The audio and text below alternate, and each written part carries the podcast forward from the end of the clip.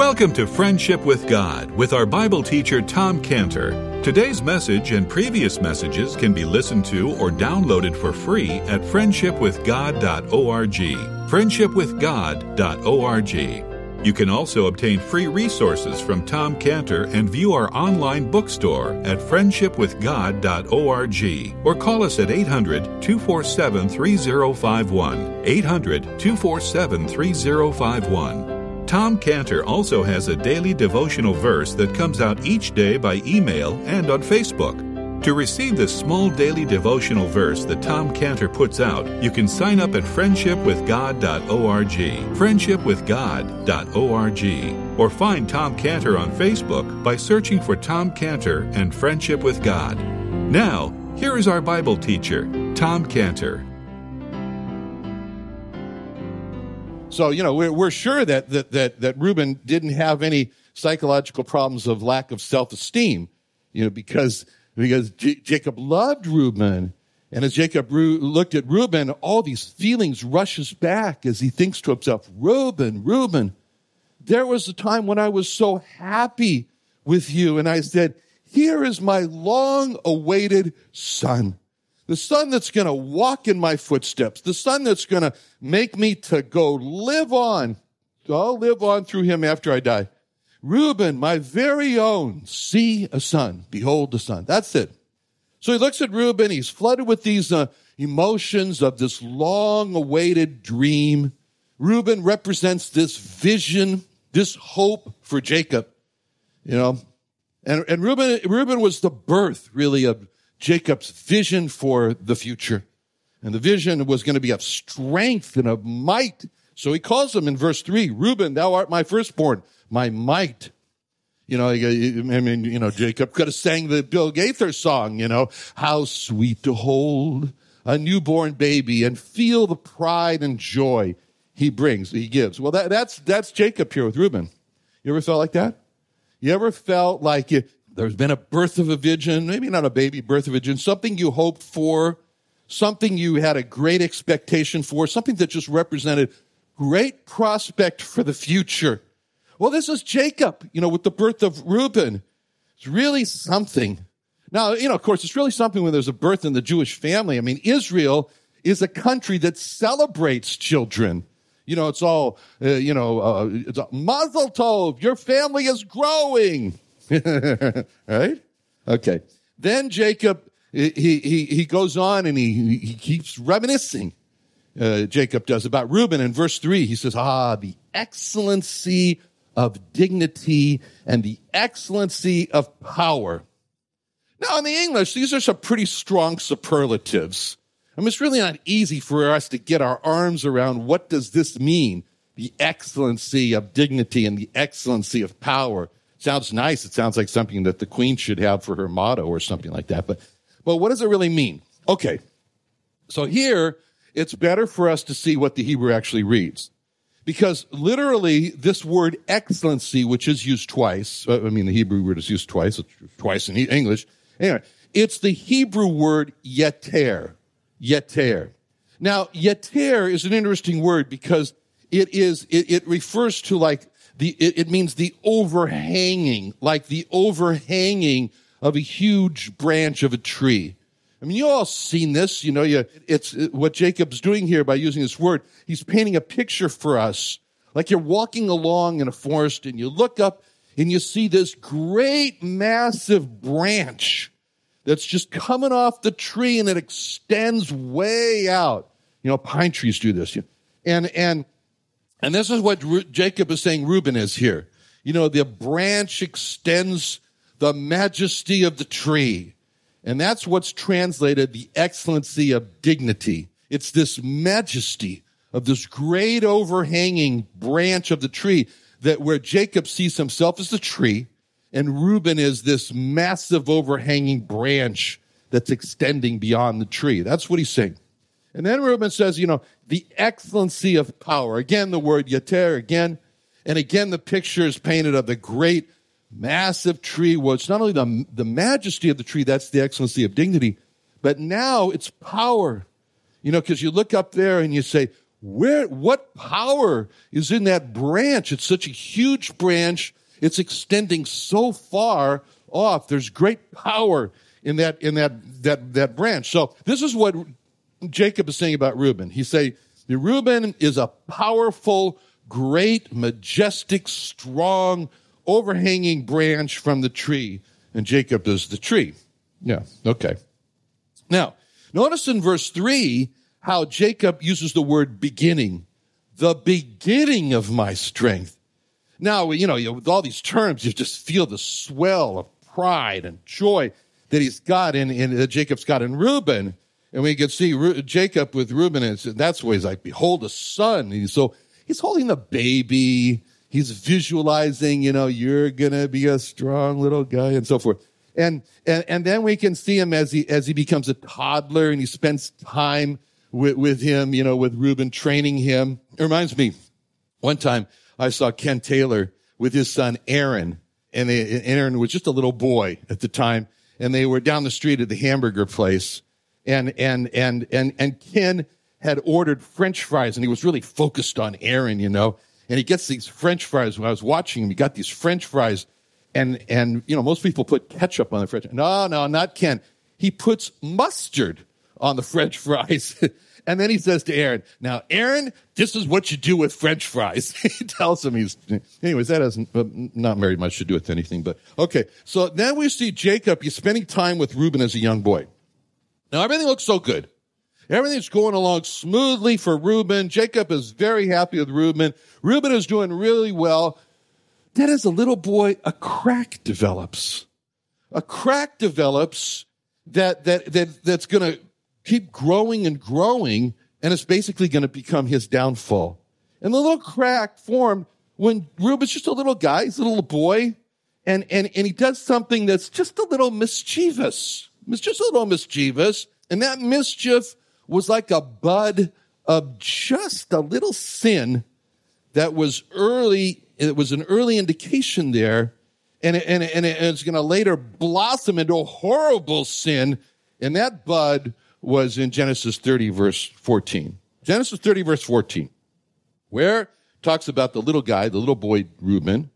And Reuben went in the days of the wheat harvest and found mandrakes in the field and brought them unto his mother Leah.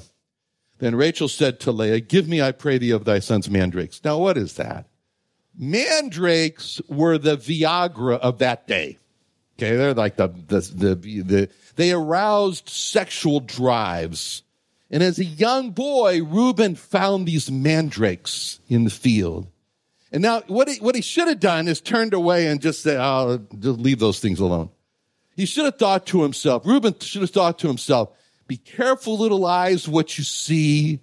Be careful little hands what you do. The father up above is looking down in love. So be careful little hands what you do. But he didn't sing that song. And so as a young boy, you know, he, he, he just, he, he gathers up these, these, um, these things that, and he says, oh, you know, it's kind of like the young boy who, who all of a sudden sees on his computer or sees on his smartphone some pornographic website. And, and he knows he, should just close it down and not investigate this pornographic website. But the young boy says, well, you know, this will be fun. I'll look further into this pornographic site. Now, this is what temptation is. Temptation is an overture that leads to sin. You know, that pornographic pop up or email is the overture that leads to sin. And if that overture is not closed down, it will lead to sin. And Reuben, he didn't close down that mandrake overture.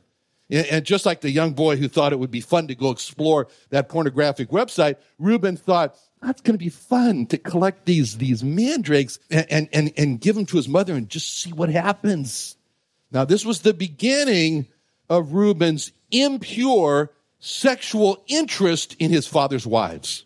And that bud then blossomed into one of the most horrible sins in the history of the Jewish people, which is Genesis 35, 22. Genesis 35, 22, which says, it came to pass when Israel dwelt in that land that Reuben went and lay with Bilhah, his father's concubine or wife, and Israel heard it. It's so shocking in the history of the Jewish people, it's so outrageously shocking that the rabbis refuse to acknowledge uh, what this was. And instead they say, well, you know, what this really means is that, that, that Reuben went into Jacob's tent and he physically moved Jacob's bed. And that was the horrible thing. The reality of what happened is so shocking. It's so shocking that we have to stand back and say, how'd this happen? How did this actually happen? What led to this horrible sin? Well, it was because Reuben, as a young boy, didn't check this bud of this impure sexual interest in his father's wives. And that bud was allowed to grow in Reuben's life till finally it blossomed out. But it all started as a young boy because Reuben didn't extinguish this little flame of youthful sexual lust in his father's wives. And that flame then grew to a raging fire of lust so that every time Reuben looked at his father's wives, he sexually lusted after them. You know, finally one day, Reuben saw his opportunity and the fire broke out into a rape, a rape of one of, of, um, of his father's wives, Bilhah. After the rape is over and the horror is done, the question is, where'd that come from? Where did that come from? It came from him as a little boy. In Genesis 30 verse 14, Genesis 30, 14, where he went out and found those mandrakes and brought them to his mother Leah. So this is a very sad history here with Reuben, and, it, and it's the basis of what Jacob is going to say now. And this sad history, on the other hand, has great lessons to teach us about the importance, if nothing else, of training a child to recognize the overture of sexual lust and to extinguish it as soon as the temptation rears its head. You know, uh, it reminds me of a time when uh, San Diego Hardware used to be downtown and and and on on Fifth, I guess. And downtown was not then what it is today. Downtown was a place of uh, of very raunchy sex shop for the sailors that would come here. Some of you older people remember. Anyway, and we would have to go down to San Diego Hardware because I was always uh, uh, trying to build things that's never worked anyway. But, um, and I brought my boys down there. And when you took a walk down Fifth Avenue, you were walking through hell and, uh, hell's temptations or Vanity Fair, whatever you want to call it. And so I used to tell the boys, I said, now boys, I said, we're going to walk down the street. And I used to say, let thine eyes look straight before you, look not to the right or to the left. And we would do that. Well, you know, one of the persons in the Bible who, who was more than qualified to teach us uh, uh, about the sexual temptation because he actually fell into sexual sins was King Solomon. And he said in Proverbs 22, 6, Proverbs 22, 6, train up a child in the way that he should go, and when he is old, he will not depart from it. So this, this, this, what Reuben finds there is temptation. It's the temptation of the mandrake overture. It's the, it's the pornographic pop-up. It's the email. It's the temptation. Temptation is not sin. But temptation leads to sin, as stated in James 1.14. James 1.14 says, every man is tempted when he is drawn away of his own lust and enticed. And then lust, when it hath conceived, it bringeth forth sin, and sin, when it is finished, brings forth death. So it's important for us to see temptation is not sin. You know, it was not sin for Reuben to see those mandrakes in the field. It was sin when he collected them. And, and, you know, temptation for us is like a bird, a bird. And, and we're not responsible if the bird flies over our head, but we are responsible if we let the bird build a nest in our hair. And so when Reuben finds these mandrakes, is the bird flying over his head. When he goes and collects them, okay, that's the nest. So the, the, so this, when we look at Reuben, what he happened here, really teaches us the importance of the hymn, yield not to temptation, for yielding is sin. Each victory will help you some other to win. Fight manfully onward. Dark passions subdue. Look ever to Jesus. He will carry you through. Ask the Savior to help you, comfort, strengthen, and keep you. He's willing to aid you. He will carry you through. Shun evil companions, bad language disdain, God's name hold in reverence, nor take it in vain. Be thoughtful and earnest, kind-hearted and true. Now, so this, the history here of, of Reuben's sin, of Reuben's sin, it teaches us the importance of this hymn fighting against temptation. And, and, and so the, the, the question is, how do you do it? How do you fight against temptation? Well, there are some ways. Number one, the first way is to be constantly doing, checking our thinking, constantly doing thought checks, thought checks. When we see Reuben finding those mandrakes, we can see the wheels turn in Reuben's mind. Hey, look what I found. And he thought sinful thoughts. You know, when, when, when, when we see King David on the rooftop at night, which of course everybody should walk on the roof at night. Why else would they? anyway, when he was on the rooftop at night and he's looking in windows and he sees Bathsheba bathing herself, we can see the wheels turning in, in David's mind saying, Hey, look what I see. And he thinks sinful thoughts. So Reuben and David, they never, they, they never would have sinned if they just checked their thinking. And that's what's important for us to realize is that what is sin? In Proverbs 24, 9, Proverbs 24, 9, it's the thought of foolishness is sin. It's like if every time you walked by a swimming pool and you thought, oh, whenever I walk by a swimming pool, I always fall. In fact, I have to fall in the pool. And, and then you fall in the pool. But if you said, I don't have to fall in the pool, and I, and I will not fall in the pool, and you won't fall in the pool. Uh, Reuben didn't have to fall into this sin. Know, Reuben didn't have to be, he didn't have to be a Calvinist and say, I guess I'm predestined to fall in the pool. and, and I can't change that because I'm elected to fall in. He didn't have to. So the key to not fall into sin is to claim the power that's greater than ours, which, which, which, which is told to us in Philippians 4.13.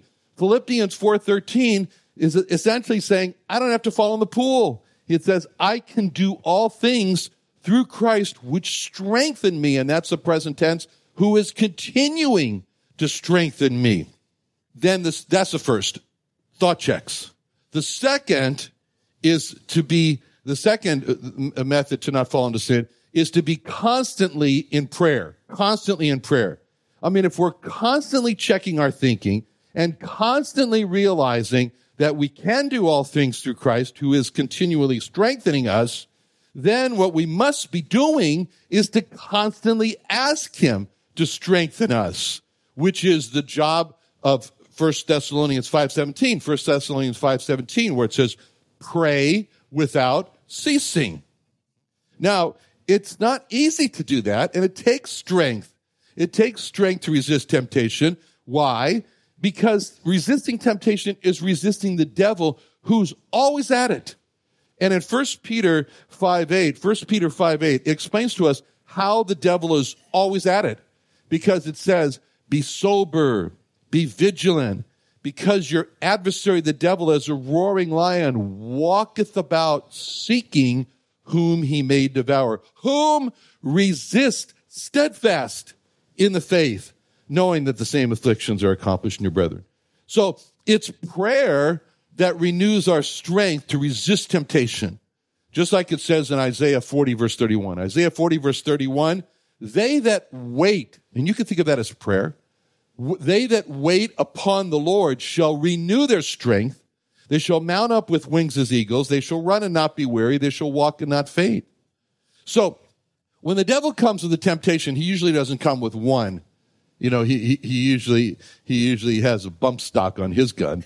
And, and so he's coming with a flood of temptations. It's a flood. And, and his goal is to, to, when we see the flood is just to go into a paralyzing panic, you know, a, a, a, a panic attack of fear. You know, oh, this is wrong and that's wrong and this is going to be wrong. And I feel my chest tightening up and I, I can't walk. I can't think. Where's the bottle? Where's the pills? But, but when we pray, the Lord works in the way of Isaiah 59, 19, Isaiah 59, 19, where it says, when the enemy shall come in like a flood, the Spirit of the Lord shall lift up a standard against him. The standard is the Word of God. It's the authority against him. So God's antidote for this panic attack of anxieties is Philippians 4 6. Philippians 4 6, which goes, which says, following what we said, be careful or be anxious for nothing, But in everything, by prayer and supplication with thanksgiving, let your requests be made known unto God, and the peace of God, which passes all understanding, shall keep or it shall guard, garrison, set a garrison, guard your hearts and minds through Christ Jesus. Now that's the way that we can finally do what it says in Ephesians 6:11, uh, 6:10, Ephesians 6:10, finally, my brethren, be strong in the Lord and in the power of his might. Put on the whole armor of God that you may be able to stand against the wiles of the devil. So that's the second tool that we have, which is to be constant in prayer. First tool, thought check. Second tool, constant in prayer. Third tool, use the word of God. Use the word of God. You know, the Bible is not just to be, uh, to, to, to, for us to know in our minds. It's a weapon. The Bible is a weapon. It's to keep us from falling into temptation. The Lord Jesus used this, used the Bible to fight against Satan and the temptation in the desert. When it says in, in Matthew 4 3, Matthew 4 3, when the tempter came to him, he said, If thou be the Son of God, command these stones to be made into bread. And he answered and said, It is written, man shall not live by bread alone, but by every word that proceedeth out of the mouth of God. So much power to say, It is written. You know, fall back on the authority of the word of God rather than I can outsmart the devil. You know, I'm smarter than the average bear, okay? But always fall back on the word, okay? Which means that the Bible has got to be what it says in Psalm 37 31, Psalm 37 31. The law of his God is in his heart.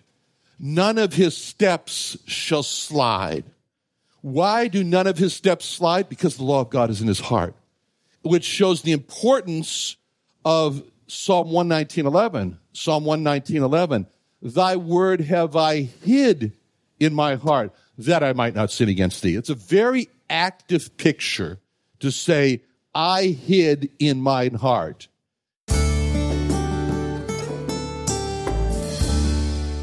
Another wonderful day studying the Bible with our Bible teacher Tom Cantor here on Friendship with God. Don't forget that today's message and previous messages can be listened to and downloaded for free at friendshipwithgod.org. Friendshipwithgod.org. You can also go online to find free resources from Tom Cantor and our online bookstore at friendshipwithgod.org. You can also find Tom Cantor on Facebook, and you can also go to friendshipwithgod.org and sign up for his daily devotional. Tom Cantor is also the founder of Israel Restoration Ministries. You can visit that website at israelrestorationministries.org. You can write to Tom Cantor at P.O. Box 711330, P.O. Box 711330, Santee, California. Santee, California 92071. Or email Tom Cantor at tomcantor at friendshipwithgod.org. Tom Cantor at friendshipwithgod.org. Or for more information about Tom Cantor and Friendship with God and Israel Restoration Ministries, call us at 800 247 3051. Reach Israel.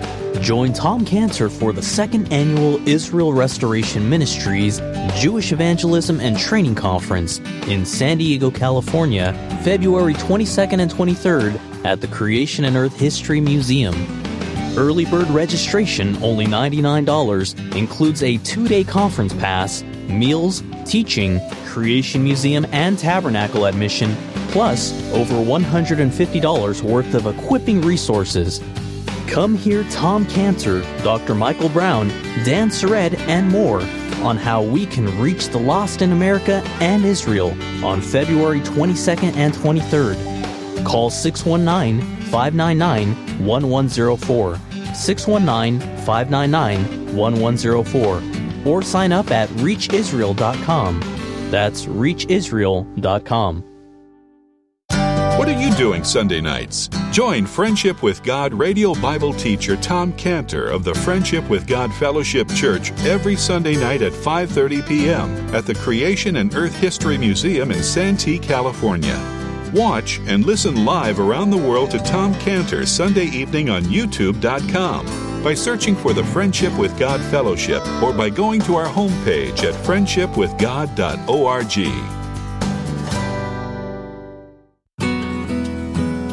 deeper in God's Word with the Friendship with God King James Version Study Bible prepared by Tom Cantor. This genuine lambskin large print study Bible features the history of Israel, full color timeline and maps, frequently asked questions about the Jewish Messiah, prophecy and fulfillment study, Hebrew root notations and definitions, the life study of Joseph, and so much more. Order your copy today for only $49.95. That's $49.95 and receive a free personal signed copy by Mr. Tom Cantor along with your name engraved on the cover. To order your Friendship with God study Bible, call 1 800 247 3051. That's 1 800 247 3051. Or visit us at creationbookstore.com. That's creationbookstore.com.